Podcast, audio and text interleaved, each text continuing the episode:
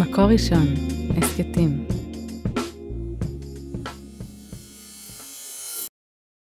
שלום חברים, תודה רבה שבאתם אה, לאחד הפאנלים, בעיניי אחד הנושאים החשובים אה, ביותר אה, לדבר עליהם בעת הזאת ולא בכדי, ובכלל, קודם כל שלום, יאיר קראוס, נעים מאוד, צהריים טובים לכולכם.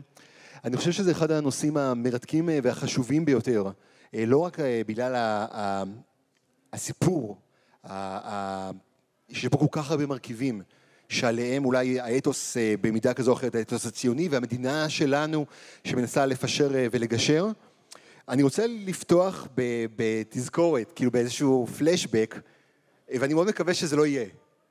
אבל אני אשתף אתכם כאן, חברים. זה היה ביום אה, שלישי, בעשרה במאי, ועידת מקור ראשון. כמו כך, ועידה כזאת רצינית, ועידה בינלאומית, אחרי הפאנל שהנחיתי, היה טילים על, על ירושלים, היו ירי של טילים, הגעתי לעכו אה, בערב והתחילו הפרעות, ולפני כן קיבלנו דיווחים משייח' ג'ראח. אז שייח' ג'ראח כבר היה, אתמול בערב, אני מקווה שאנחנו נסיים את היום הזה אחרת. אבל בכל אופן, אני בכוונה לא פתחתי בסיפור של, שמחבר אותי לוועידה הקודמת. אני מרגיש שאנחנו לקראת חודש אפריל, חודש שהוא מבחן מאוד מאוד גדול. מבחן גדול לחברה היהודית, לחברה הערבית, למשטרה, לגופי ביטחון הפנים, להנהגה הציבורית, כאשר אנחנו יודעים אה, שאנחנו עומדים בפתחו של אה, חודש הרמדאן, חודש של תפילות, חודש אה, דתי מאוד מאוד מיוחד, מאוד מאוד משמעותי באסלאם, וגם חודש שיש בו גורמים מבית ומחוץ שמנסים להתסיס, מנסים לנצל את החודש, את הלהט הדתי, גם ללהט פונדמנטליסטי, ללהט של טרור, כמו שראינו אה, התערבות של אה, חמאס אה, בעזה בשנה שעברה. ברמה האישית זה מדאיג אותי. אני גר בעכו, שילה פריד כתבנו לענייני התיישבות וביטחון הפנים גר בלוד. זה החיים שלי, זה החיים שלנו. בשונה אולי מאירועים אחרים שעליהם אני מדווח ומתעד, פה מדובר על, ה, על הילדים שלי. וזה מאוד מאוד נוגע לי בלב ומאוד מאוד מטריד אותי. אני רוצה חברים, אנחנו ננסה לא לדבר על מה שהיה, למרות שחייבים להבין מה היה כדי להבין איך מונעים את העתיד. אבל אני רוצה, קודם כל שנפתח בבקשה חברים, כל אחד ייתן את ה-point of view שלו, את, ה, את השנקל שלו, את המחשבה שלו, איך אנחנו צריכים להיערך לקראת חודש אפריל, לקראת הרמדאן, האם צריך להיערך לגל פרעות נוסף, ומה כל אחד עושה בחלקת האלוהים הקטנה שלו. כדי להגיע ליום הזה, לחודש, אפריל, לחודש הרמדאן, לסוף חודש הרמדאן, אה, בצורה שתבטיח שמדינת ישראל צלחה את האירועים הללו בשלום. אה, טוב, שלום לכולם, אה, תודה רבה על ההזמנה באמת לוועידה החשובה הזאת ולדיון שהוא חשוב מאוד בעיניי, אני עוסקת בנושא של ערים מעורבות עוד לפני שאפילו קיבלתי את הוועדה לביטחון פנים שאני עומדת בראשה כבר אה, בקיץ, לדעתי ביוני-יולי, עוד לפני בכלל שמוניתי, הסתובבתי עם יאיר קראוס אה, בעכו, אה, כי באמת קודם כל לראות פיזית, כן, לצערי המראה עיניים בעכו טלטל אותי, ובמשך באמת שלושה ימים לקח לי רק להתאושש מהחדרים השרופים, מההתנהגות שהייתה שם בין יהודים לערבים בהתנהלות עצמה, שבהם הצביעו על בתים של יהודים, דבר ש... מחזיר אותנו לימים חשוכים מאוד בהיסטוריה, וכמובן הגעתי גם ללוד, פגשתי גם את האנשים, לוד היה לי כבר, כבר כמה סיבובים אחרי, כך שהנושא של ערים המעורבות, ואני אומר בקצרה, כי לבד אתה יודע שאני יכולה לדבר על זה מלא זמן ויש כאן הרבה אנשים, אני חושבת שזה הנושא הכי חשוב היום אה, לטיפול, בעיקר בגלל שגם, כמו שרביבו גם בטח יציג את זה, הציג לנו גם בסיור של הוועדה, רוב הפשיעה בעצם נמצאת שם, ולכן זה המקום שצריך לשים את הטון. אני יכולה להגיד לכם שהמדינה שמה. בכל מה שקשור לתוכנית הלאומית לפשיעה בחברה הערבית, תוכנית של 2.4 מיליארד שקל, הערים המעורבות שם ראשונות. ורביבו מהנהן כי יודע, כי זה לוד ועכו, זה מבנייה של סייף סיטי שבמקביל לכניסה לפה וידאנו את העניין שבאמת האירוע מתקדם. סייף סיטי שתדעו זה עיר שכולה מצולמת, כולה מנוטרת וכולה במין משל"ט כזה, אני מניחה שגם המשטרה תוכל לדבר על זה, עד לפעילות אמיתית משל השב"כ, של המשטרה, כדי באמת למנוע אירוע כמו שאתה מדבר עליו. תראו, אני לא נביאה, אני לא יודעת מה יהיה ברמדאן. אני אבל מאוד מאוד מקווה שהעבודה המאומצת שהמשטרה עושה, קודם כל המשטרה, כי המשטרה היא זאת שנמצאת אה, אה, בתווך הזה והיא זאת שאמורה כמובן לשלוט בתוך הערים, זה לגמרי, זה בטח לא צבא וכל הדיבור שהיה כאן. המשטרה ביחד עם גורמי מודיעין ערוכים כדי למנוע אירוע כזה. שוב, אני לא יודעת מה יקרה, אבל אני יכולה להגיד לכם שבחצי שנה האחרונה שאני בוועדה, אני רואה באמת עבודה טובה מאוד של גורמי המשטרה כדי למנוע את האירוע הבא. תודה, מירב. אני רק קצת אלכלך על אה, חברת הכנסת מירב בן ארי, אני מלווה מקרוב את העבודה שלה, יש לנו גם לא מעט אה, שיחות אה, טלפון לאורך הלילה. אמ, האדם הנכון, במקום הנכון, שנמצאת בשעה הנכונה לפעילות הזאת. באמת, מגיע לה הערכה גדולה. דוקטור טאבט אבו, אבו רס, מנכ"ל יוזמות אברהם, ארגון חשוב מאוד, שיש אמ, גם לי לפעמים קצת מדי פעם מחלוקות עם הארגון, אבל אני חושב שיש לכם ארגון מאוד חשוב, כי הוא ארגון שלוקח אחריות. אה, לא רק השלכת האחריות אל האחר, אלא גם מנסה לקחת אחריות ולעורר אותנו. אה, אני חושב שאת הנתון של מספר הערבים הנרצחים מתחילת שנה, כמה כבר?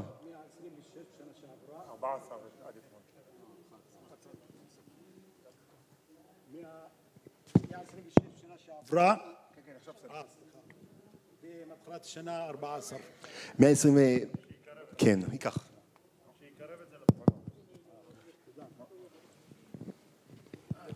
אוקיי.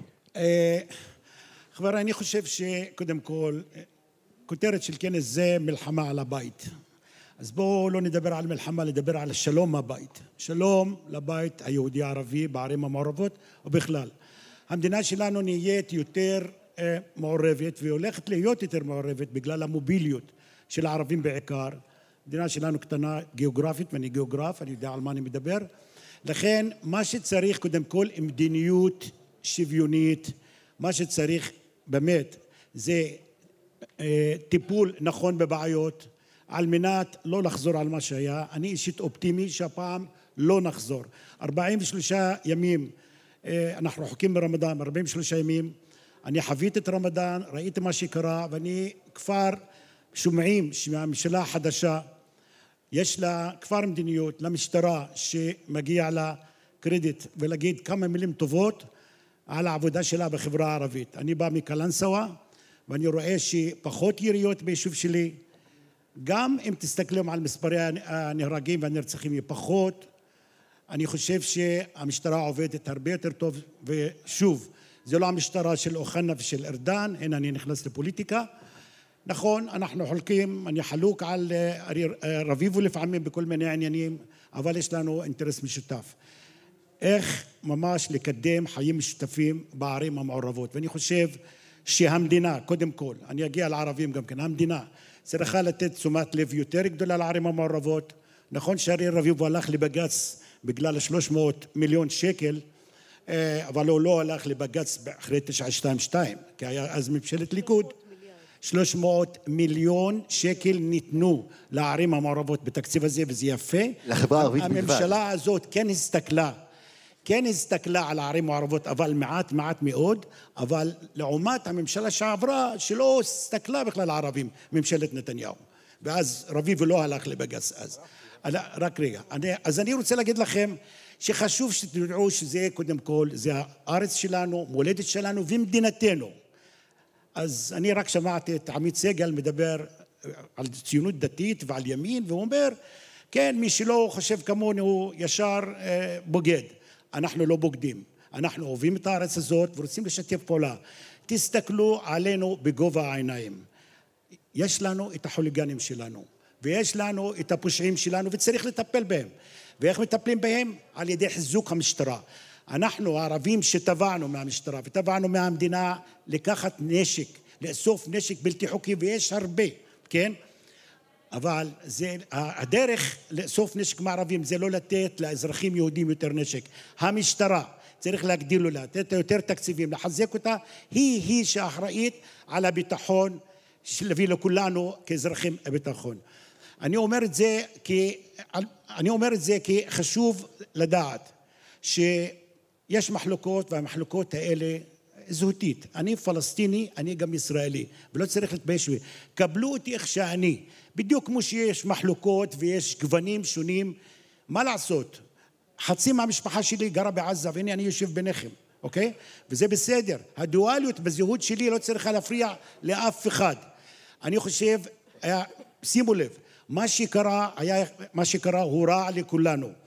אנחנו הערבים, אני אתחיל בעצמנו, אני חושב שאנחנו צריכים לקחת יותר אחריות. הפשיעה בחברה שלנו, חלק, לא הכל פשיעה, לא הכל ארגוני פשיעה. יש נקמת דם ויש משפחות, ואני חושב שאנחנו צריכים להתעייס, להתעסק בפיוס וגישור וועדות סולחה וכל הדברים האלה. זה אנחנו צריכים לעשות, אבל תזכרו שאנחנו חלק מהמדינה. יש אפליה במדינה הזאת. אפליה כנגד הערבים, אפליה נגד גם ערבים בערים מעורבות, וצריך לעשות הכל על מנת שיהיה שוויון במדינה. אוקיי, תודה רבה. אנחנו נתייחס אה, לנושא הזה, נחזור לסבב אה, נוסף שאנחנו רוצים לפרק קצת את האמירות שנשמעות כאן. יאיר רביבו, ראש עיריית אה, לוד, בבקשה. שלום לכולם. אני רק חייבת להגיד הערה אחת, כי ישבתי, שמעתי, אני לא מסכימה עם כלום, אבל אין דבר כזה איסוף נשק בחברה הערבית. זה קשקוש מקושקש, אף אחד לא בא, עשו כמה מבצעים כאלה של המשטרה, הם נכשלו כישלון מהדהד, אף אחד לא בא ומניח את הנשק שלו ואומר בבקשה, זה לא מבצע של הצבא, אוקיי? אפשר לשכוח מהר. בשנה אחת שלושה נשקים נאספו, בשנה אחרת תשעה נשקים נאספו ברמה ארצית. כן. וולונטריות. אני אתייחס לסוגיה הזו גם. אין דבר כזה איסוף נשק. שלום לכולם. אה, ראשית, אני מודאג ומוטרד מצד אחד, מצד שני יש גם כמה סיבות לאופטימיות לקראת אירועי אפריל והשנה במאי. אה, אני, אני מוטרד כי, כי באמת החשש הוא גדול ותמיד יש חשש שמשהו יצוין כמשהו שנתי כמו יום האדמה, תמיד בעשירי למאי יהיה משהו שיעורר את הערים המעורבות אה, ואני עם כמה סיבות לאופטימיות מכיוון שיושבים איתנו פה בפאנל שני נציגים של שתי הרשויות החשובות, הרשות המחוקקת אה, מירב שאני באמת חושב ששנים חיכינו גם לדמות כזאת כמו מירב וגם לוועדה כזאת שהיא מיינדד ביטחון אישי ורק מנקודה שעכשיו ישבנו בחוץ כל נושא שאני מעלה בפניה היא מיד מזמנת דיון, היא מבקשת מכולם תשובות ועם כל הכבוד לוועדת הפנים שיש לה תמיד עניינים ברומו של עולם, זאת ועדה ממוקדת וכולם באים דרוכים ומוכנים לוועדות שלה ועכשיו סיכמנו שאנחנו נעשה ישיבת הכנה לקראת הרמדאן ואירועי השנה לפרעות אז, אז בהחלט אני, אני מברך על כך. הרשות המבצעת, אני חושב שהמשטרה היום היא הרבה יותר טובה. בכלל לשיפור, יגאל ידידי היה לפני 6-7 שנים מפקד התחנה בלוד. יש מפקדי תחנה טובים, יש יותר uh, יכולת uh, uh, לבוא ולטפל בדבר קטן כבדבר גדול. Uh, כמובן שהמשטרה בעיקר צריכה את הגיבוי של כולנו, אזרחי ישראל, היא צריכה יותר משאבים. אני תמיד אומר את הנתון המדהים שכדאי שה, שהקהל ישמע, מספר השוטרים בלוד הוא כמו מספר השוטרים במודיעין או בהרצליה, ערים סביב ה-80 עד 100 אלף תושבים. מספר האירועים בלוד הוא בערך 300 ביום, לעומת שלושה במודיעין או בהרצליה. זה, אין הלימה, כי תמיד הנוסחאות היו לפי מספר תושבים ביישוב. צריך לשנות את הנוסחאות האלה. עיר כמו לוד, 150 שוטרים לא מספיקים, צריך לפחות 300. אני זוכר שפעם באתי ליגאל, תגיד, 150 שוטרים, איפה הם? הוא אומר לי, במשמרת לילה יהיו בין 4 ל-6. איך זה? תורידו משמרות, תורידו חוקרים, תורידו מזכירות, תורידו קורסים, תורידו חולים, אתם מגיעים למספר מאוד קטן. אתם מבינים שעיר כמו לוד, להחזיק אותה עם אה, שניים, שלוש ניידות במקסימום, ב- ב- ב- אה, באמצע השבוע, אגב, בסוף שבוע, שאני ניתחתי, 80% מהאירועים הפליליים הם בסופי שבוע, בין חמישי לשבת. רוב, תמיד תפתחו את התקשורת במוצאי שבת, פה רצחו, שם ירו, תמיד בסוף שבוע, שם צריך למקד את העניין. אני מזכיר את הפשיעה הפלילית, שזה עיקר עיסוקי ביום-יום, כי אני טענתי במשך שנים שיש קשר, אה, יש קו מאוד מאוד ברור בין הפשיעה הפלילית ללאומנית, אני רוצה להסביר את זה לכולם. כשאדם, ולצערנו בחברה הערבית יש היום אה, מספר גדל והולך, כמובן זה באמת לא הרוב, אני חושב שרוב האנשים, כולל התושבים שלי, 80, 90 אחוז, אנשים טובים, פשוטים, רוצים את המגורים, רוצים את הפרנסה, רוצים לחיות בשקט. אבל יש מספר גדל והולך של פושעים ועבריינים בחברה הערבית, והמסר שלהם, ולמה זה מתקשר ללאומני, אנחנו בזים לחוקים של המדינה הזאת. אנחנו, אמר ידידי, אה, סאבט שהוא מגדיר את עצמו כישראלי פלסטיני, אני מכבד את זה. לא הרבה גם מגדירים את עצמם כישראלים. יש קשר בזה שאם אתה בז לחוקי המדינה, לחוקי איכות הסביבה, אז לא אכפת לך אם אתה שורף את האדמה, סופר פסולת, וכמובן אם אתה נוטל חיי אדם. כשאתה בז לחוקים, אז מה זה בשבילך גם להמשיך וליטול חוקים או לעשות מהומות או לפרוע פרעות ולשרוף סמלי שלטון שמעולם לא חשבנו שאי פעם יגיעו עליהם, דברים שלא ראינו מאז מאורעות תרפ"ט. בתחילת אפריל, כשאנחנו מתחילים רמדאן הובטח, אני יודע שלעכו הובטחו 30 שוטרים, בתחילת ינואר הם עדיין לא הגיעו לעיר, הובטח סייף סיטי, עוד לא הגיע לעיר. אתה מגיע אחרת כראש רשות לתחילת אפריל? כן, כן. אני אגיד, אני חושב, אני רוצה שכן הציבור ישמע מה החשיבות של מנהיג מקומי. מנהיג מקומי בסוף הוא חי עם הדופק שלו על הציבור. ואני רוצה להזכיר לכולם שבעשירי לאפריל, חודש לפני פרוץ המהומות, עשיתי כנס בהיכל התרבות בלוד. היו שם 30 חברי כנסת וקציני משטרה, ואמרתי, חברים, הולך לקרות פה משהו. אני גם נקטתי ביום, אמרתי, עוד 30 יום אני סוגר לכם את העיר אם לא תעוררו את המצב. בדיוק ביום השלושים נסגרה העיר, לא, לא, לא מעצמי, אבל אמרו לי, איך ידעת? אמרתי, תקשיבו, כשהתחיל הרמדאן, הרגשתי שהצעירים, וככה בעוונותיי פתחו לי טיק טוק. ואז ראיתי שהטיק טוק רוגש ורועש. המון תמונות איסלאמיסטיות, המון דגלי אל-אקצא של תלמידים שלנו, תלמידים מצטיינים בכיתה י"ב שאמרו לי, אם תשקיע בחינוך, אם תשקיע בבתי הספר, זה לא יקרה. אני רואה המון תמונות איסלאמיסטיות לצד המון תמונות של כסף שנזרק ככה במנגל, שורפים אותו, כלומר, בז גדול, בוז גדול לחוקי המדינה ולערך של המדינה. אמרתי, חבר'ה, משהו קורה עם הצעירים. תוסיפו את שייח' ג'ראח שהיה באותם ימים, ואז אמרתי, חבר'ה, הרמדאן הזה הוא שונה. תעשו משהו. אז עכשיו, חודש לפני, הנה מה... אני רגוע כי אחת הביקורות שלי הייתה שהשב"כ לא היה בלופ. ואני אמרתי לשב"כ, תקשיבו, ואני לא, אני לא, אה, אה, לא מתבייש להגיד שהייתה לי מחלוקת במשך שנים עם השב"כ. אמרתי לשב"כ, תקשיבו, השייח' יוסף אלבז, שהוא בדרשות שלו, הוא מדבר על האויב של מדינת ישראל. זה לא נשמע לי שזה פלילי. אמרו לי, לא, לא, אנחנו, הכל בסדר, פלילי, השב"כ לא נכנס לערים מעורבות. אמרתי, זה לא פלילי, הגבול דק מאוד, הנשק הזה יכול להתהפך.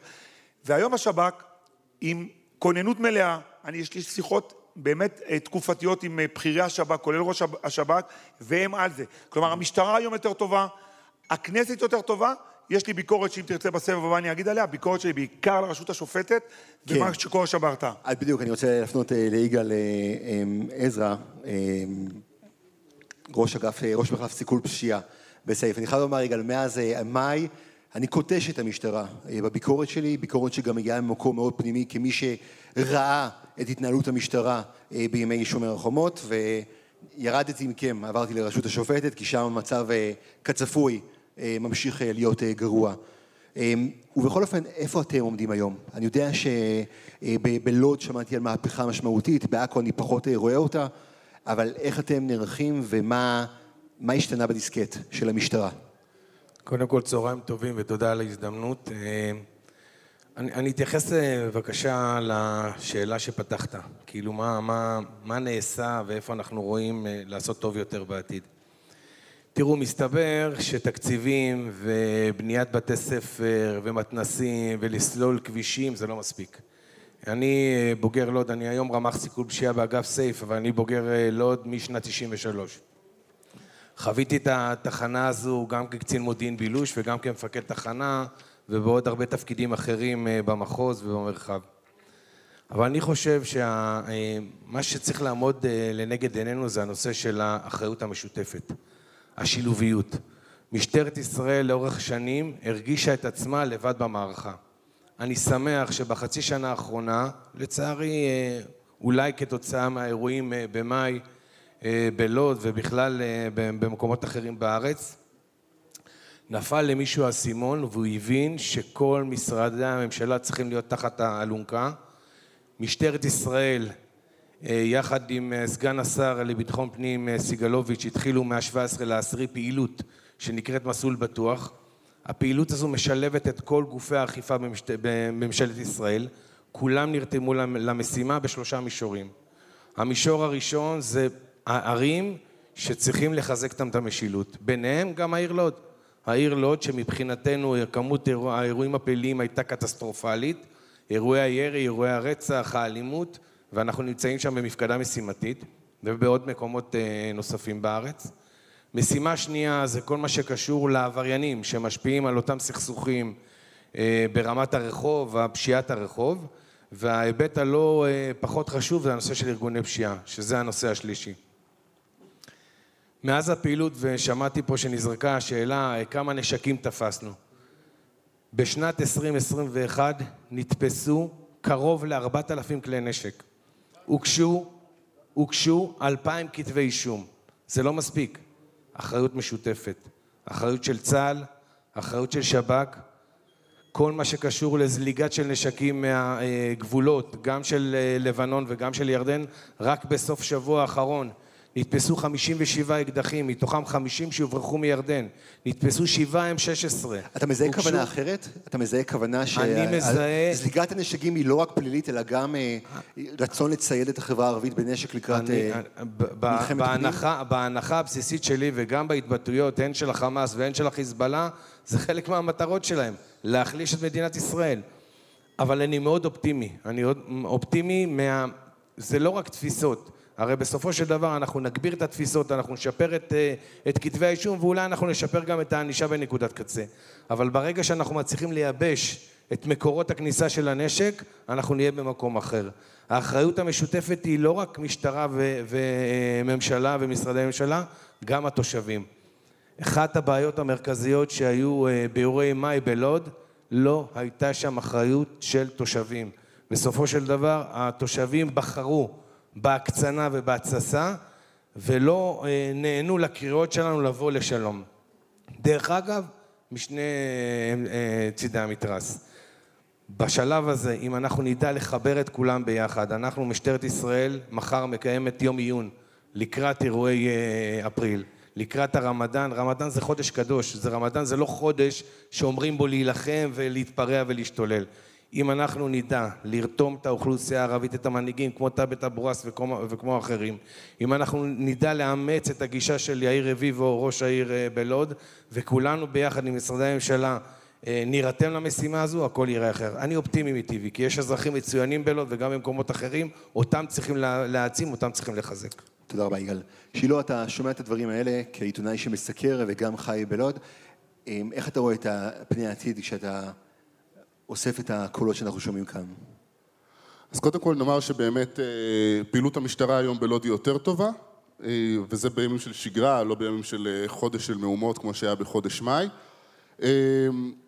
ועדיין אם, אם נחזור רגע למה שהיה אז, לפני שאנחנו מדברים על העתיד, מה שהיה אז מצד, מה שחווינו כתושבים מצד המשטרה, זה חוסר הבנה של התמונה, והיום המצב שם הוא יותר טוב.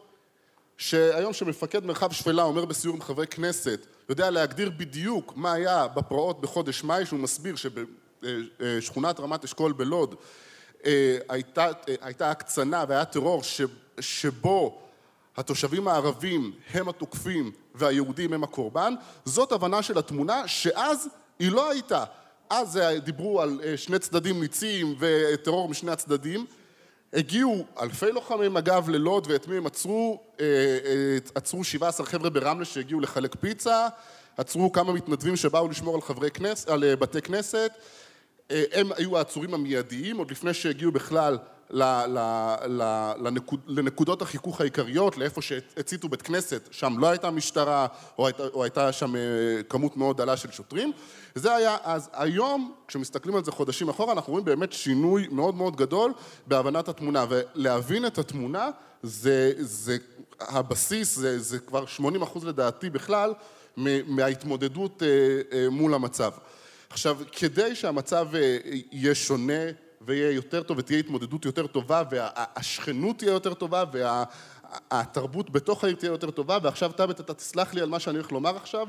אני חושב שארגונים כמו יוזמות אברהם ודומיהם לא צריכים להיות בלוד.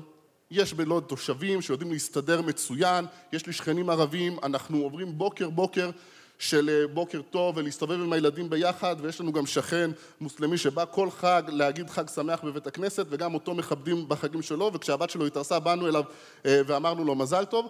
אני חושב שההתערבות של יוזמות אברהם וסתם אני אתן דוגמה בחנוכה מתארגנת צעדת דגלים אף אחד לא שומע עליה. ארגון של כמה אה, תנועות נוער עם עוד איזה עמותה מחליטים ללכת עם דגלים בלוד אירוע שאף אחד לא שמע עליו בלוד לא הרבה שמעו עליו לא יהודים ולא ערבים מגיעים, אה, מגיע אה, אה, יוזמות אברהם ומחליט לאסוף חברי מועצה ואישי ציבור מכל הארץ ומחליטים להזהיר מפני התלקחות השטח ושלא יעבור בשכונות כאלה וכן יעבור, יעברו בשכונות כאלה. ולא הפגנה פוליטית אגב דגלי ישראל אני חושב שמישהו אזרח ישראל זה לא אמור להפריע לו בכלל גם אם הוא לא מגדיר את עצמו אה, באותו אופן שאני מגדיר את עצמי. ומתוך זה אחר כך מגיעים כמובן גם חברי כנסת ומגיעים ארגונים מאוד קיצוניים ומשם זה מגיע לזה שאפילו אה, ארגון חמאס מוציא הודעה רשמית שקורא לפעול נגד הצעדה או מזהיר מפני הצעדה וזה אירוע שהוא היה עובר בשקט תקשורתי ובשקט מוחלט ובלי וכוננות מאוד מאוד גבוהה של המשטרה בעקבות כל המצב המתוח שנהיה מזה. וזה מתיחות שיצרו אותה הארגון שלך וזה, ואגב, והפגנות של יום השהיד, ולקרוא לכיכר בלוד, כיכר השהיד, על שם מוצא חסונה, שזה אירוע שהוא חד משמעית נפיץ וחד משמעית מעלה את המשטרה לכוננות, שם אגב אין אזהרות מאף ארגון כזה או אחר, שזה עלול אה, להעביר את השטח או ליצור התגרויות. כן, שילה, תודה. אנחנו, דוקטור בית, אני אתן לך אפשרות אה, להגיב, כי גם אנחנו רואים זאת גם בערים אחרות, שהיו התארגנויות, הפגנות, כל שבוע בעכו, בעיר העתיקה, לתמיכה. לא שמעתי אפילו קול אחד של גינוי. באף מקום בחברה, ויש לי המון המון חברים מהחברה הערבית, אף אחד לא העז לומר בקול לגנות. אני רוצה, אנחנו שומעים מכולכם דברים שהם מנסים לנוע על איזשהו אה, אה, חבל לולייני ולא ליפול ולא לומר את הדברים. מדברים על בניית תשתיות, על בונים בתי ספר, כולכם מכירים בזה ש- שעושים את זה, כמו שיגאל הציג. ברדיו, בתקשורת מספרים לנו שההמונים צעקו לחם עבודה. אני שמעתי חייבר חייבר אל יהוד. שאלתי חברים שלי, תגידו, לחם עבודה בעברית, בערבית זה חייבר יהוד? חייבר זה קריאת אה, קרב.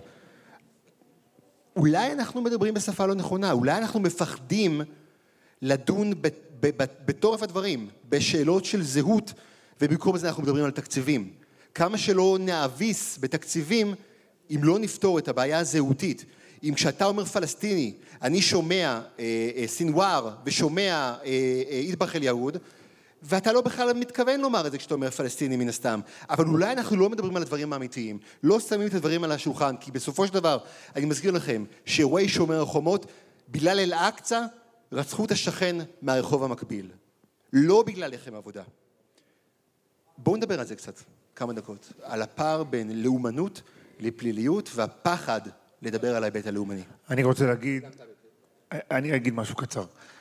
כשאני הייתי בטיול שורשים עם ההורים שלי במרוקו, תמיד ידעתי שיחסי שכנות טובה וקרבה, וכשאימא הייתה מספרת... מה?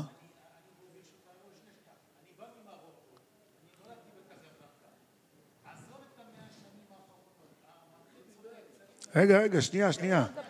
רק שנייה. לא תמיד, אבל אני יודע שבמאה השנים האחרונות... טוב, אבל זה לא הדיון. אבל רגע. ובכל זאת, ובכל זאת ש... ובכל זאת כשיהודי קם בבוקר, אחרי שהוא אומר מודה אני, הוא מברך את המלך. בכל ההר במרוקו, ואני מניח שאתה מכיר אם באת ממרוקו, אני התפעמתי שבכל ההר במרוקו באותיות ענקיות שמוארות בלילה, וכמובן רואים את זה ביום, כתוב שלוש מילים במשולש, אללה, האל, אל-מלק, אל-וואטן, המלך והמולדת. הקשר הזה בין הזהות שלך עם זה שאתה, אם אתה מאמין באל, אתה צריך לכבד את המלך, דינא דמלכותא דינא, זה מה שהיהודי כמיעוט נוהג במרוקו, שהוא מברך את המלך, כי הוא יודע שאם המלך חזק הוא חזק. בארץ אין לנו את זה. בארץ כשיש, אה, כשיש התקפת טילים על ערי ישראל, למרות שהמדינה מגינה על כולם, תמיד יצאו ויגידו, ואני מכיר סרטונים גם שהתושבים שלי, הלוואי ויפגע פה ויפגע שם. אני אומר, למה? בסוף זה מדינה אחת. ואם משהו כאב לי בפרעות, שזו הייתה השנה שהכי לא הייתי מצפה שיפרצו בפרעות, למרות מה שאמרתי שראיתי את זה. למה? כי זו הייתה שנת הקורונה. בשנת הקורונה המדינה הזו דאגה לכל אזרח שהוא ישב בבית קיבל חל"ת, לכל עסק קיבל מענק, וכשהוא ראה באל-ג'זירה שבמדינות ערב רק בקומבינות מקבלים חיסונים, פה מתחננים לאנשים, תבוא תקבל חיסונים. זה חשוב לדבר על הנושא הזה של הזהות. זה אומר הזהות.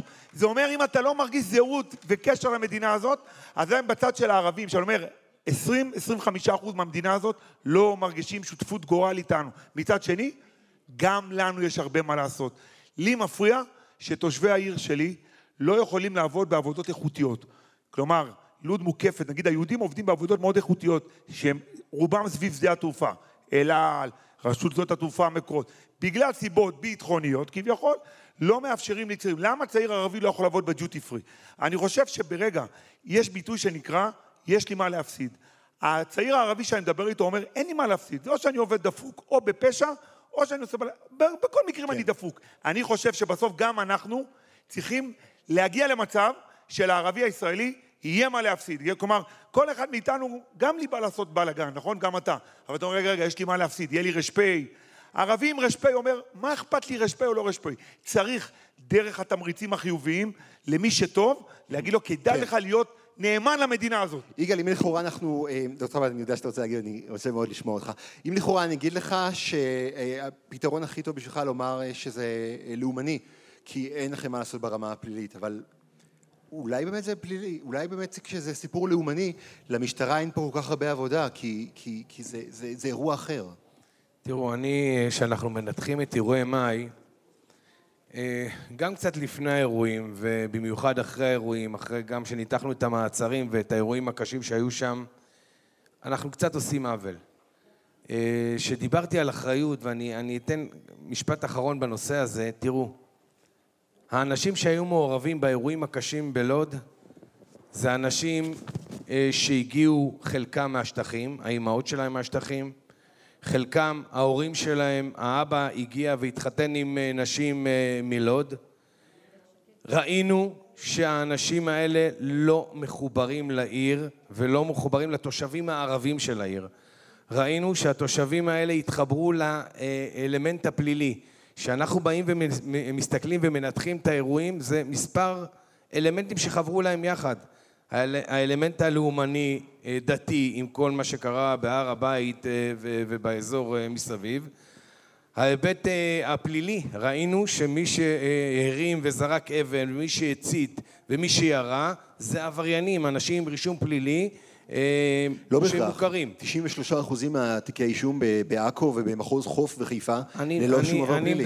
אני מדבר על מחוז מרכז, אני מדבר על האירועים שהמשטרה הצליחה להגיש כתבי אישום ושלא הצליחה אני להגיש שאנחנו כתבי אישום. בורחים למקום הפלילי לא, שוב פעם. אני, אני, לא, לא, רגע. אני אומר שאלה אה, שלושה אלמנטים שחברו אליהם יחד. האלמנט הלאומני הדתי, האלמנט הפלילי והאלמנט החברתי. היום האזרח הערבי, ואני אומר לך באחריות, בעיר לוד לא יכול לבוא ולטעון לקיפוח עם 7,000 סימני קריאה. אני יודע מה היה בלוד בשנת 93. אני יודע מה היה בלוד בשנת 2000 ואני יודע אז מה יש למה הוא היום. ש- שואלת מירב אה, בשקט, אז אז למה הוא שרף למה. את העיר? כי מי שהגיע לשם ומי שהרגיש שאין לו מה להפסיד, זה לא עליהם. אנשים שגרו בעיר, זה לא אנשים מכיר, שבאו זה- בעיר. זה נשמע שאתה מנסה לתת להם יש אה, אנשים הנחות. מצוינים בעיר, אני אומר שוב. יש אזרחים מצוינים בעיר. מאות שטפו את הערים בשנאה תהומית, מאות. מכוסי פנים, רק עיניים אדומות ראיתי מתוך, ראיתי מהפנים שלהם, רק עיניים אדומות. לא ראיתי שם אה, אה, גורמים מבחוץ שבאו להתסיס, גם כתבי האישום לא מספרים את הסיפור הזה. אולי אנחנו עושים להם הנחות. זה בדיוק הרעיון שדיברתי עליו, שאנחנו בסופו של דבר צריכים את האחריות המשותפת הזו. האחריות של שב"כ שידע לנטר את האנשים האלה. האחריות שלנו כמשטרה לדעת ולמנוע ולסכל את האירוע הבא. האחריות של התושבים הוותיקים, הטובים, האחראים בעיר לוד, לקום ולמנוע מאותם אנשים שהגיעו ממזרח ירושלים באותו יום ארור, הגיעו ממזרח ירושלים כדי להתסיס את האווירה. האנשים שהגיעו מבחוץ כדי לגרום שהעיר לוד, שהעיר לוד הייתה סמל. מי שלא יודע, חברי המועצה בלוד, הערבים, היו בקואליציה במשך תקופה מאוד ארוכה. ברגע שאנחנו נדע שכולם יהיו בתחת העגלה הזו, אנחנו נהיה במקום אחר. תודה רבה. דוקטור טאבט, אנחנו מדברים גם על עכו, מדברים גם על הערים. אני אגיב בסוף, אני נותנת לו. דוקטור טאבט, אני רוצה... אמ, אה, לא, לא, תן לי, אני רוצה... אוקיי, מירב תגיב לזה. תשמע, אתה, אתה מתייצב כאן באומץ, אתה שומע כאן טענות וגם אני מנסה, אני שוב פעם, לא רוצה לברוח לסיפור הלאומני. אני רוצה לדבר על החייבר חייבר ולא לדבר על לחם עבודה. אני לא שמעתי לחם עבודה. בוא תנסה לעזור לי להתמודד עם הקושי אני, הזה. אני אעזור לך. זה רק תרגום של בעיה. גם אותו כושי בקליפורניה, שבוזזים חנויות וגורמים נזקים, אז מה, הם נגד המדינה? הם נגד אה,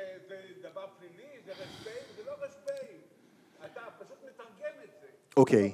אז בוא אוקיי. תתרגם לנו את זה בעברית מערבית. חברים, אה, קל מאוד בפאנל כזה לדבר על האחר ולא לדבר על עצמנו גם כן, על היהודים גם כן. אז אני רוצה לנצל הזדמנות ולהגיד כמה משפטים על היהודים. חברים, אתם הרוב כאן. מה שבגין, מה שבגין ושמיר לא קיבלו, היום אתם מקבלים. זרם הגזענות בחברה הישראלית הולך וגד... ו... ומתרחב. זה עובדה, זה עובדה. הסתה וכל הדברים, והערבים מפחדים. הערבים לא טלית שכולה תכלת, ויש ביניהם פושעים, וצריך לטפל בהם. אבל לבוא ועכשיו לחפש פה ושם קרו, אני שמעתי את ידידי יגאל מדבר על הערבים שבאו מהשטחים. שום מילה על היהודים, נערי הגבעות שבאו גם כן כדי להגן על האחים היהודים בלוד, ברמלה ובמקומות אחרים. הם באו להגן. רק רגע, הם לא באו להגן, המשטרה צריכה להגן, לא מישהו אחר. יש מספיק, יש מספיק כוחות שיבואו להגן. נכון, אבל לא הייתה עכשיו, משטרה. אני, אני רוצה לענות לך, אני רוצה לענות כן. לך. ח, שנייה, שנייה, יכולים, חברים, חברים. יכולים להגיד על יוזמות אברהם הרבה דברים, אבל אני רוצה להגיד לך, להזכיר לך, שאני וידידי רביבו, יאיר רביבו, ראש העיר, שיתפנו פעולה לפני ארבע, חמש שנים, כאשר יום כיפור חפף בדיוק לחג הקורבן, הזמנו בכנס רציני מאוד של חברי כנסת, מוסלמים, נוצרים, יהודים, אה, רבנים, שני רבנים ראשיים הגיעו, אוקיי? ביוזמת אה, אה, עיריית לוד, ועבדנו ביחד על מנת שנעביר את יום כיפור ואת חג הקורבן, שחפפו אותו יום, וצלח. עבדנו כך בעכו, עבדנו בערים אחרות, כן? ומנסים לעזור, אבל אנחנו חלוקים בדעותינו, חברים. הגרעינים התורניים, למשל, נתפסים אצל הרבה ערבים כבעיה בחלק מהערים המעורבות. 28 אחוז מכלל תושבי נוף הגליל הם, ערב, הם, הם אה, ערבים, לא ראינו אירועים שם. כי הגרעין התורני כנראה עובד יודע בצורה שמדובר אחרת. אבל על עשרות רק רגע, משפחות. סליחה, אבל... זה, רק רגע, רק רגע, אני מגיע לכל מה שתראו. נכון הוא שהערבים משחקים בשתי זירות. אנחנו, אנחנו ערבים, אוקיי? אנחנו אזרחים, הלאום שלנו הוא ערבי, זה לא לאומנות. אנחנו משחקים בשדה האזרחי, אנחנו אזרחים, משלמים מיסים ורוצים להירתם לכל נושא בחיי המדינה, להיות חלק אינטגרלי. אנחנו כן מתחזקים, החיים שלנו הרבה יותר טובים מלפני עשור, אבל עדיין, שימו לב, עדיין, שני האתגרים המרכזיים בחי... בחברה הערבית עדיין בלי פתרון. אלימות ופשיעה, ודבר שני, כל העניין של קרקע, תכנון ודיור וכל הדברים האלה. אני רוצה לשאול את חברי, ממש בנימה טובה, למה שכונת הרכבת וס"ח צריכים להמשיך להיות בצורה כזאת בלוד? למה? אני חושב בגלל שאפשר זה מסדירים לעשות- אותם עכשיו. אני, עוד מעט, עכשיו? תענה לי, תענה לי אחר כך. אני חושב שעניין של זכויות שוות לכולם, זה דבר מאוד חשוב. ואם נענה על גם הזכויות, חובות, גם ניפטר חובות, מהסיפור הלאומני? שירו, גם חובות, אפשר, אני חושב שכל ערבי צריך להתנדב, כן, כן. אנחנו, את יודעת מה, אז בואי, אז אני, אני רוצה להגיד לך שאין אין תקנים, הנה, אני, מספר לך את. הסיפור, אין תקנים, כל התקנים שהמדינה הקצ- הקצ- הקצתה להתנדבות כבר מלאים, אז אין תקנים, הנה התשובה שלי, אוקיי? לא נכון? אני מוכן לשבת איתך על הדברים האלה. אוקיי. כן, אז חב- חברים, אני חושב ש... מילה אחרונה. אני חושב שאנחנו צריכים לקחת אחריות. יש אצלנו בעיה, רצח נשים למשל. יש אצלנו בעיה ואנחנו, חברה ערבית, צריכים לקחת יותר אחריות.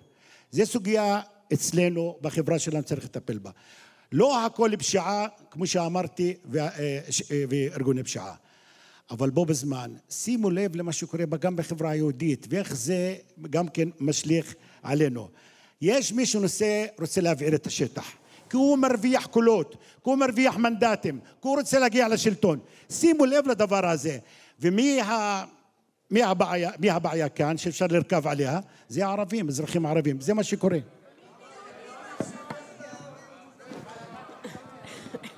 חברת הכנסת מירב. בן ארי, אני רק רוצה לפתוח את ה... לתת לך גם אפשרות להגיב, אה, ראיתי, אני כן. צברתי וצברתי, ואני יושבת בשקט, כי אני באמת מאמינה שעם כמה שאני לא מסכימה, אנחנו צריכים להראות תרבות של שיח אחר, גם אם אנחנו לא מסכימים בכלום.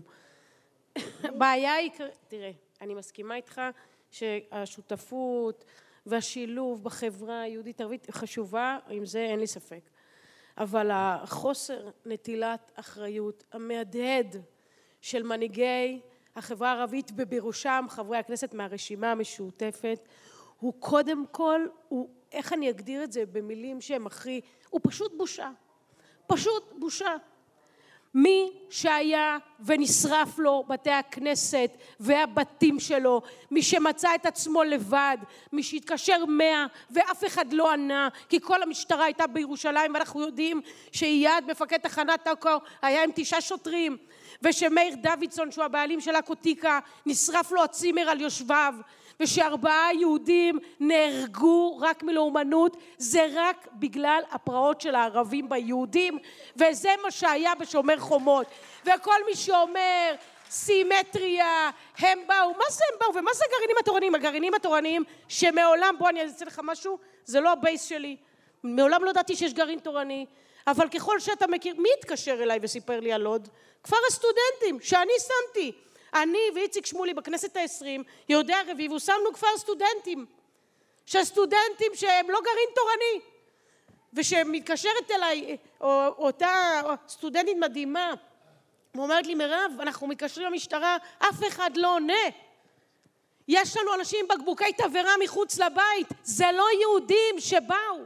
וגם הבכי והנהי הזה שאין להם כסף, מי שרף את הילד הערבי ביפו? אחד האנשים הכי עשירים ביפו, הבעלים של הזקן והים. הבן שלו הלך ושרף, יצא שהוא שרף ערבי, הוא התכוון לשרוף יהודי, התבלבל בבית ביפו, כי יפו זו עיר מעורבת. וככה יצא, וחבל מאוד כי מסכן הילד הזה, מסכן, הלך לו החיים על מה? על מה? הוא היה במקום הלא נכון בזמן הלא נכון. יש גם בעכו, יצאו טובי הנוער לשרוף כי ראו סרטון בטיק טוק וחשבו שהם חיים בפלסטין אבל הם לא, זו מדינת ישראל, זו מדינה יהודית דמוקרטית שצריכה כמובן לחתור לשוויון אבל זו מדינת היהודים צריך לזכור את זה ואם יהודים נשרפים בבתים שלהם משהו השתבש במדינה הזאת וכל היום לכבס מילים ולהגיד מה תסתכלו על הנגב הייתי אצל מפקד המחוז איש מדהים פרץ עמר אמר לי מפקד המחוז, רגע, שנייה, אני יש לי עמדות, תאמין לי, אני גם עובדת בהן. אתה שומע את עמדתיה? תן לי לסיים, אני לא הפרעתי לאף אחד, למרות שבאמת עלה לי, כמו שאומרים. אומר מפקד המחוז, מירב, מעולם לא היו בדגל, אה, בדגל, בנגב דגלי פלסטין. לא היה. היה אלימות, הייתה פשיעה, לא היה דגלי פלסטין. מאיפה הם הגיעו? מאיחוד משפחות. מגיע הבדואי, מתחתן עם הבדואית, ואז מביא יבוא אישי מחברון, פלסטינית. איך היא תחנך את הילדים שלה? למה? אני לא צריכה אפילו שהיא תאהב. רגע, תן לי לסיים, אני גם לא שומעת מה שאתה אומר. אנחנו לא שומעים אותך. שנייה אחת תן למירב לדבר. יש עלייה בלאומנות, לאומנות, בקרב ערביי ישראל, וככל שנשכיל להתמודד איתה, אחת בצורה של חינוך והסברה וחיבור למדינה, אבל שתיים בפעילות ברורה של המשטרה, ואם צריך שב"כ כי זה לאומני, כדי לסכל את הפשיעה הלאומנית הזאת, שהיא לא רק פלילית, היא גם לאומנית.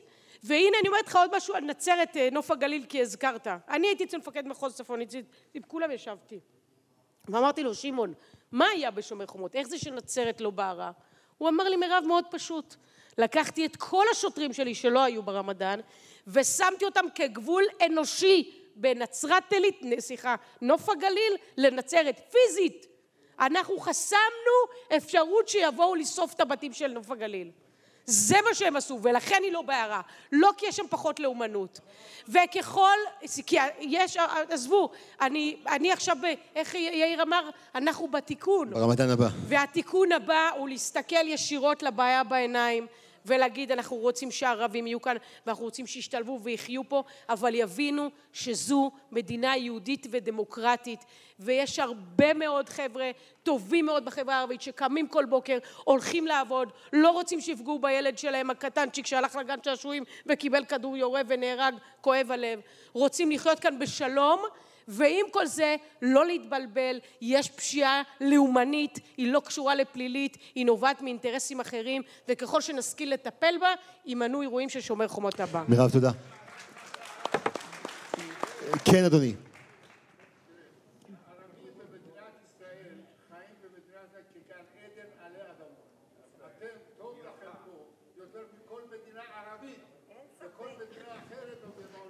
זה שאלה או אמירה?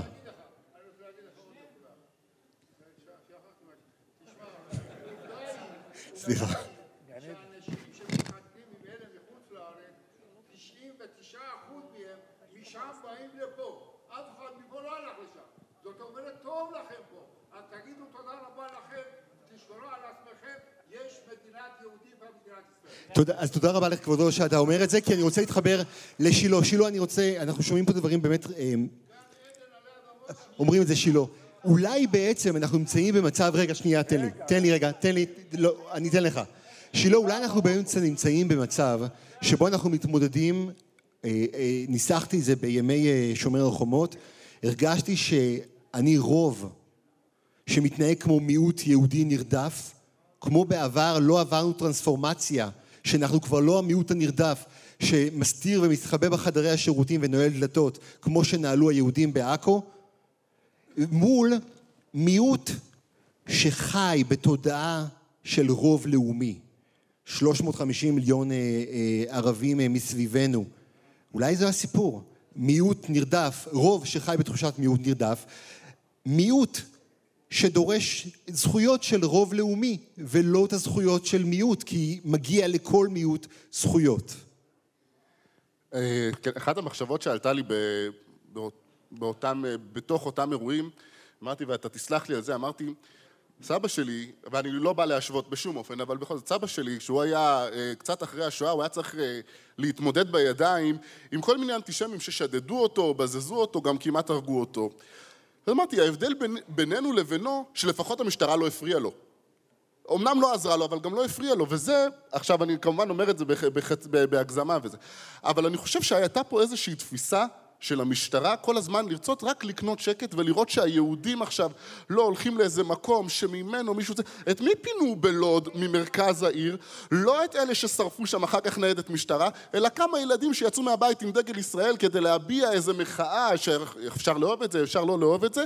הרגשנו שהמשטרה קצת קצת עסוקה בלמנוע באמת אה, אה, דווקא מהיהודים שבאו לעזור או להגן או, אפילו לחלק פיצה, התמקדה בעיקר בלמנוע את הכניסה שלהם ללוד ולא את, ה, את הבעירה הפנימית, זה משהו שהוא אתה באמת... מזהה אבל את ה- את ההבחנה הזאת, גם אתה בטח אני רוצה לשמוע את ההבחנה הזאת בין מיעוט לרוב? אוקיי. אבל אני רק רוצה רק, עוד, עוד כן, דבר אחד רגע. כי, כי הוזכר פה נושא הגרעינים התורניים. אז רק חשוב לומר, קודם כל, אה, טאבט, גם בלקיה וערערה, תל שבע, כרם שלום, כל יישובי הנגב שבהם אין יהודים, לא גרעין תורני ולא לא גרעין תורני, בכלל לא גרים שם יהודים. גם שם הייתה את אותה בעירה, ובגלל שאין להם יהודים ליד הבית, אז הם יצאו לכביש הראשי לחכות שיהודים יעברו שם ולרגום אותם באבנים. אז להאשים את הגרעין התורני, במה? הגרעין התורני עד לשומר החומות הוא אחד האירועים בלוד שאפילו מחברים יהודים וערבים, שהגרעין התורני עושה פעם בכמה שנים איזה אירוע התרמה, גם ערבים תורמים, כי הם לוקחים חלק במתנ"ס בגמ"ח. משותף, בפעילות משותפת. שנייה, גם בעכו הגמ"ח ה- גמ"ח החסד אה, נותן אה, מזון ליהודים וערבים כאחד. דוקטור טאבט, אז אולי בחברה הערבית, סליחה שאתה דובר החברה הערבית לענייננו היום, אולי התבלבלו ומ- ודורשים זכויות לאומיות של רוב, ולא זכויות שמגיעות בצדק למיעוט, כמו כל מיעוט בעולם. שום, אנחנו לא דורשים שום דבר חוץ משוויון, חברים. אנחנו אזרחי המדינה שוויון. אנחנו כן דורשים עוד דבר אחד, שתכירו אותנו. אתם לא מכירים אותנו. ואנחנו ערבים, אתם יודעים מה? לא מבינים אתכם. אני בתור אדם שהיה וארגן משלחת לאושוויץ לפני 15 שנים, רציתי להתחבר לכאב והספרינג של היהודים, ואני ממש יודע להבחין בחוט המקשר בין אושוויץ לבין ירושלים. אבל אתם יודעים, אתם לא מכירים אותנו. תלמדו ערבית חברים, תלמדו אותנו, תלמדו שיש ביניכם אנשים שאוהבים את המקום הזה. אני רוצה להגיד לכם, אני רוצה להגיד לכם, ש... שימו לב, אני אהבתי מאוד את ה... ואני משתמש, אני גיאוגרף פוליטי ואני מרצה באוניברסיטת בן גוריון בנגב גם כן, ואני משתמש בסיפור הזה של מיעוט ורוב. כן, אתם יודעים מה?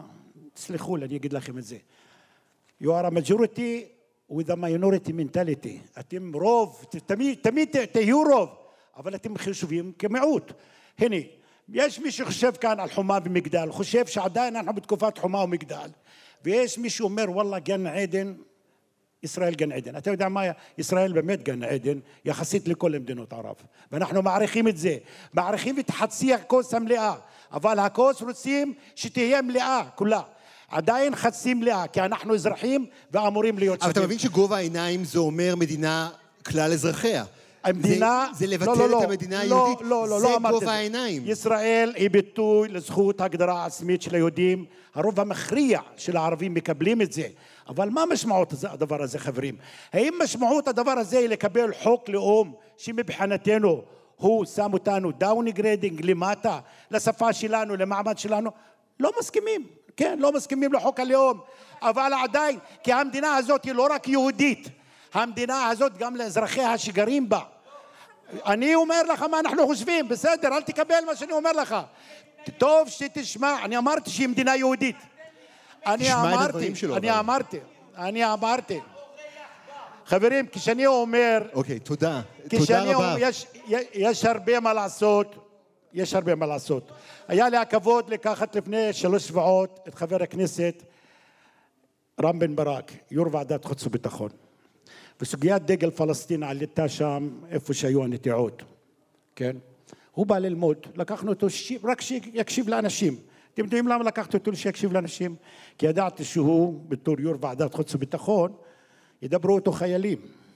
חייל אחד אומר לו, אתה יודע מה, אני כל הזמן חשבתי על דגל פלסטין של האחר, כי שירתתי בשטחים, אבל פתאום אני רואה שדגל פלסטין מונף על ידי אנשים שבאו להגן עליי. אז תבינו, תבינו שסוגיית הנגב ניתנת לפתור, יש מספיק מקום לכולם, אבל תוך דיאלוג אפשר לעשות את זה. לאכוף על בדואי שחי עוד לפני קום המדינה, ומבחינתו זה המרחב שלו, בוא תעשה כך וכך וכך, כי אני רוצה, בלי לדבר איתך, זה לא ילך. לכן סוגיית השוויון, שירותים שוויוניים, שיטור הוגן ושווה, זה כן יעבוד. חברים, כן, יגאל. סימנו לי שלפני חצי שעה היינו אמורים לסיים. אז אה, משפט לסיכום ממש, ואנחנו כבר אה, יוצאים אני, להפסקה. אני חייב להתייחס אה, לסוגיה שאמר פה ידידי. תראו, נכון שב-24 שעות הראשונות לא הייתה משטרה שתיתן מענה לאירועים שהיו שם. משטרת ישראל הייתה פרוסה גם בהר הבית, הייתה פרוסה גם, אני מזכיר לכם, שהיה מתקפת טילים מעזה והיינו צריכים לתת ביטחון לא רק בעיר לוד, ועד שהצלחנו לאגום כוחות ולהגיב, עשינו את זה בצורה, אני חושב, הירואית. שוטרים נפצעו, מפקד התחנה נפצע באורח בינוני מתקיפה של תושבים. אנחנו עמדנו חיץ וליווינו את כל האזרחים, יהודים כערבים, אלה שביקשו את עזרת המשטרה, וידענו לתת את המענה, ואחרי 72 שעות החזרנו את השקט ללוד. עד עכשיו עדיין נעצרים אנשים ועדיין מוגשים כתבי אישום בכל ההתפרעויות שהיו גם בנגב וגם בעכו וגם בלוד. משטרת ישראל לא חפה מטעויות, אבל היתרון שלנו שאנחנו יודעים להפיק לקחים. מפכ"ל המשטרה הנחה אותנו לקיים את היום, היום עיון הזה מחר, שיהיו שם אזרחים יהודים ואזרחים ערבים, שאנחנו נשב ונכין את עצמנו טוב יותר לאירועים. תודה. הפעילות במסלול בטוח כנגד העבריינים, הפעילות... אז שנייה אני אסיים ותספרי... מה- אני אומר, ברגע אחד. שאנחנו יודעים להילחם באותם עבריינים שליבו את היצרים גם באירועי מאי, ונדע להילחם באותם גורמים מסיתים לאומניים, אנחנו נהיה במקום אחר. אבל אנחנו צריכים מש- את התושבים איתנו. ניצב משנה יגאל עזרא, ראש מחלק סיכול פשיעה, באג- פשיעה באגף סייף. תודה, יאיר רביבו, ראש עיריית אה, לוד, משפט לסיום. אבל הגברת רצתה להגיד משפט, אז נכבד אותה. בבקשה, משפט אחד. מה שמך? שמך. שמי שולמית גולדפלם. נעים מאוד. בשבועות האחרונים היה לנו שלג והיה לנו מזג אוויר נורא. השכנים שלנו, אני בקומה ראשונה עם מדרגות, רואים באופן קבוע פועל פלסטיני שעובד בקור, כולנו מגישים לו קפה, עוגות, הוא אומר, את אישה כל כך טובה, יש כאלה שאני לא יודע אם טובים או לא, כולם טובים, אני אומרת כולם טובים, הגשתי לו קפה ועוגה בכל בוקר. אבל רבותיי, אדוני הנכבד, אתה אומר שהערבים מפחדים? אני פחדתי. בעלי גם אמר לי, יש פה מדרגות, את לא יודעת אם הרשות פל- פלסטינאית לא יודעת שהוא עובד שם, ויגידו לו, הזדמנות, תיכנס למדרגות, זו קומה ראשונה, ותשחט את האישה הזאת. אני לא יודעת, זה קרה בגיל, לפני 15 שנה, פה בשכונה בגילו, גנן עבד 20 שנה אצל אישה, והוא שחט אותה בתוך הבית שלו. כי אמרו לו, אם לא תעשה את זה, נשחט את האישה שלך ואת הילדים שלך. וכשאני עולה לאוטובוס ונוסעת, אני פוחדת. שלומית. אם אני אעלה לאוטובוס ערבי, אני אשב ככה. אבל אם אני אסע באוטובוס ויעלה ערבי, אני לא. שלומית, תודה רבה. תודה רבה על הדברים. אנחנו חייבים לחזור גם לדוברים. אז אין לך מה להגיד שהם מפחדים. עדיין אנחנו מפחדים. תודה. לא נולדנו עם סכין ביד. אני אתן, אני רוצה לסיים, לתת להם משפט לסיום רק. משפט לסיום. תודה רבה, יקירתי. אני רוצה יאיר. לפתוח, אה, לסיים במה שפתחתי. טיפול במשפט הפלילי והחזרת ההרתעה הם אלה אשר יובילו שאם חלילה גם יהיה סממנים אה, לאומניים, אז יהיה פחות נשקים ויותר הרתעה ויהיה לאנשים פחות כדאי לעשות בעיות לאומניות. ואני אומר לאזרחים הערבים בלוד ובמקום אחר, כשאתם הולכים לישון בלילה, שנתכם לא נודדת כי מישהו מהגרעין התורני מאיים עליכם, כי מישהו מתוך החברה הערבית יכול לבוא ולירות בכל רגע. ולכן אני היום קורא, יש פה קהל גדול וגם קורא העיתון, חשוב לחזק את העיר לוד היום, אני קורא לציבור לבוא ולהתיישב בלוד ולחזק אותנו. הציבור ובעכו. של הגרעין התורני זה אחד ממפעלי ההתיישבות החשובים והטובים שהיו בהיסטוריה של העיר הזאת.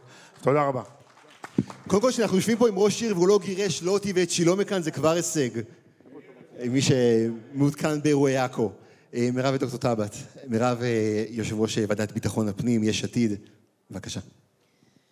אני רק חייבת להגיד משהו אחד אה, לסיום. אה, קודם כל, אני לא רוצה שאף אחד יחיה בפחד. ממש לא. אני חיה בתל אביב, מסתובבת ביפו המון, יש לי, וגם אנחנו מכירים את החברה הערבית, לא רק מהחומוס והקשקושים, יש לי חברים, למדתי איתם ביחד באקדמיה. די עם זה, זה לא עובד. אנחנו מכירים, אנחנו מסתובבים, אנחנו חיים ביחד, אה, נמצאים ביחד, לומדים ביחד. אפילו יש, אפילו יש, אין הרבה, אבל יש כאלה שגם עושים שירות אזרחי כדי להישאר בחברה הערבית, וזה קורה. ולכן אני לא מאמינה בגישה שאנחנו לא מכירים, זה התאים לפני 30 שנה, זה לא מתאים היום, זה חלק מהאירוע. ועם כל זה, לא צריך להיות בפחד, צריך לדעת לחיות ביחד. אבל מה שאני הצעתי, זה שאיפה שיש בעיה, להסתכל עליה כמו שהיא ולא למצמץ. ולא להגיד שזה אה, אנשים ש... ש... נכון, היו שב"חים שבוואדי עארה, בשומר חומות, אנחנו יודעים בוודאות, המשטרה גם יודעת את זה, זרקו אבנים. אבל הם זרקו ליד אנשים מאום אל-פחם. הם לא באו וזרקו אבנים פתאום. ושאנשים ב... וזה נכון שהמשטרה הגיבה. אבל בזמן הקריטי הזה, שהיו תושבים שהיו צריכים, הם לא היו שם, וזה בסדר גמור שהמשטרה באה ואומרת היום, אני לומדת אני מכינה היום מיון, אני חושבת שהמפכ"ל מבין את האירוע. אני אישית מאוד מאוד שמחתי שהיה דיון בקבינט המדיני-ביטחוני על ביטחון פנים, לא היה את זה מעולם. אני דחפתי לזה, פניתי גם לראש הממשלה, אמרתי לו, האירוע היום במדינה הוא ביטחון פנים. נכון, חמאס, חיזבאללה זה מסוכן, אותם אנחנו מכירים. אנחנו לא מכירים את הבעיות שיש לנו בבית, וככל שנלמד להסתכל עליהם בצורה מושכלת, ולהתמודד, ולא לפסול את כל המגזר הערבי, ולא, הם לא אורחים, הם תושבים פה, וצריך לכבד את הזכויות שלהם, אבל לדעת שאיפה שיש בעיה, להוקיע אותם מהחברה, ולהגיד, זה אנשים שלא צריכים להיות חלק מאיתנו. וזה מתחיל מאותם מטיפים במסגדים, שמטיפים לשנאה, ועד לאותו אחרון הילדים שהולך בטיקטוק ונותן אה, אה, סטירה לחרדי ברכבת התחתית רק בגלל שהוא יהודי ולא משום סיבה אחרת. להסתכל לבעיה, להבין אותה ולחיות ביחד. זה בעיניי פתרון.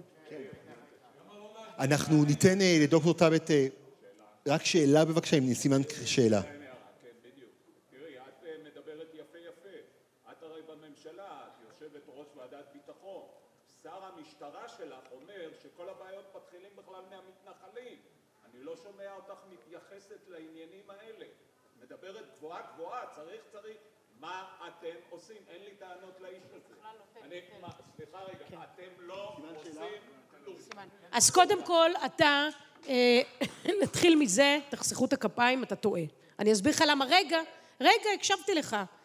כי בניגוד למה שקרה כאן שנים, ואמר את זה, לא רק אני אמרתי, גם בואס אמר את זה, גם השוטר, גם, סליחה, לא.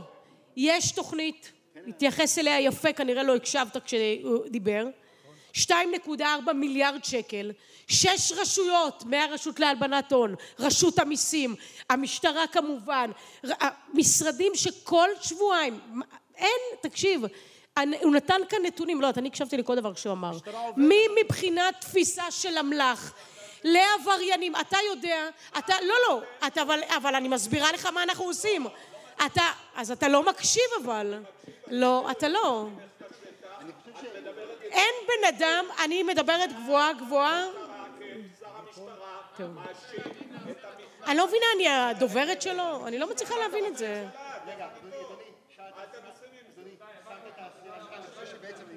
כל...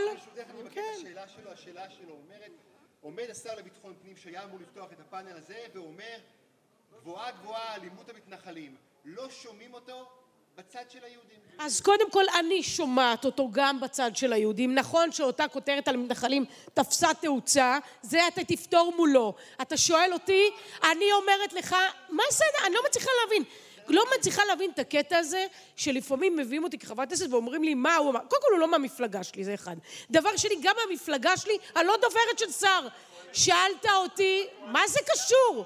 שאלת אותי שאלה, אבל אי אפשר לא לענות. אוקיי, תן לה רגע לענות, אדוני. שאלת את השאלה, נתנו לך? שאלת שאלה. אם עיר, כמו לוד, הולכת להיות, או, ואו עכו, הולכות להיות סייף סיטי, זה אומר שכל העיר מצולמת מתחת, זה מיליונים.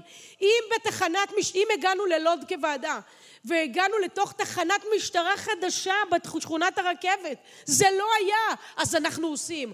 אם שוטרי מחוז ש"י ביום שישי האחרון תופסים, כמה היה שם? חמישים נשקים, זה לא היה. אם עבריינים מארגוני פשיעה בורחים מהארץ כי המשטרה יושבת עליהם, זה לא היה.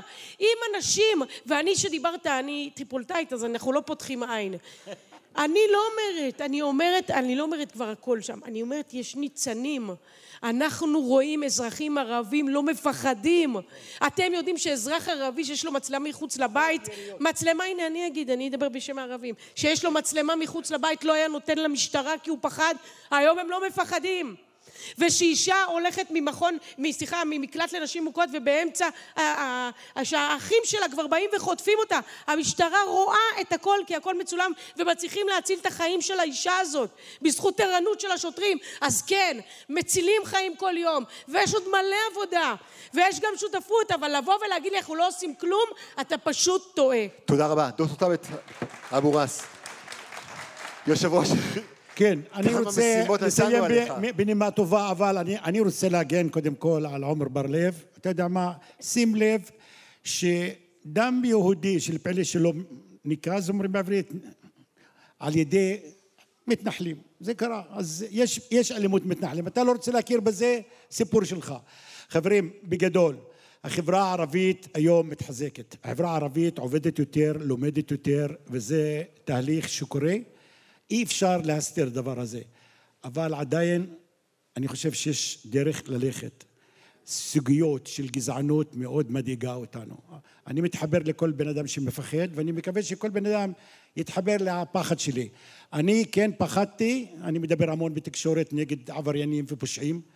בזמן האחרון אני מרגיש הרבה יותר טוב, כי ביישוב שלי, נכון, ביישוב שלי יש הרבה פחות יריות בקלנסווה, ואני רוצה להגיד לכם שהמשטרה פועלת וצריך לתת קרדיט למשטרה ועדיין תובעים יותר מהמשטרה. בואו לא נתנפל לשים את הכל על המשטרה.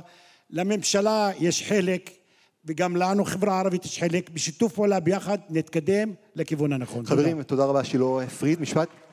לא, רק רציתי רגע. לחזור על מה שאיתו פתחתי, אמרתי שאנחנו, כי, כי אמרנו גם דברי ביקורת על המשטרה, כן חשוב לפתוח, לחזור על מה שאיתו פתחתי, שהיום אנחנו במצב יותר טוב, המשטרה יותר מבינה את התמונה, יותר נערכת, ונקווה שאם נגיע עוד פעם לעת משבר כזאת, גם התוצאה תהיה יותר טובה. אז תודה, תודה. רבה. שילה עופרי, עיתונאי מקור ראשון, דוקטור טאבט אבו ראס, מנכ"ל יוזמות אברהם, יאיר רביבו, ראש עיריית אה, לוד, ניצב אה, משנה יגאל עזרא, ראש אה, מחלק סיכול פשיעה בסייף, וחברת הכנסת מירב בן ארי, יושב ראש הוועדה לביטחון פנים. תודה, חברים.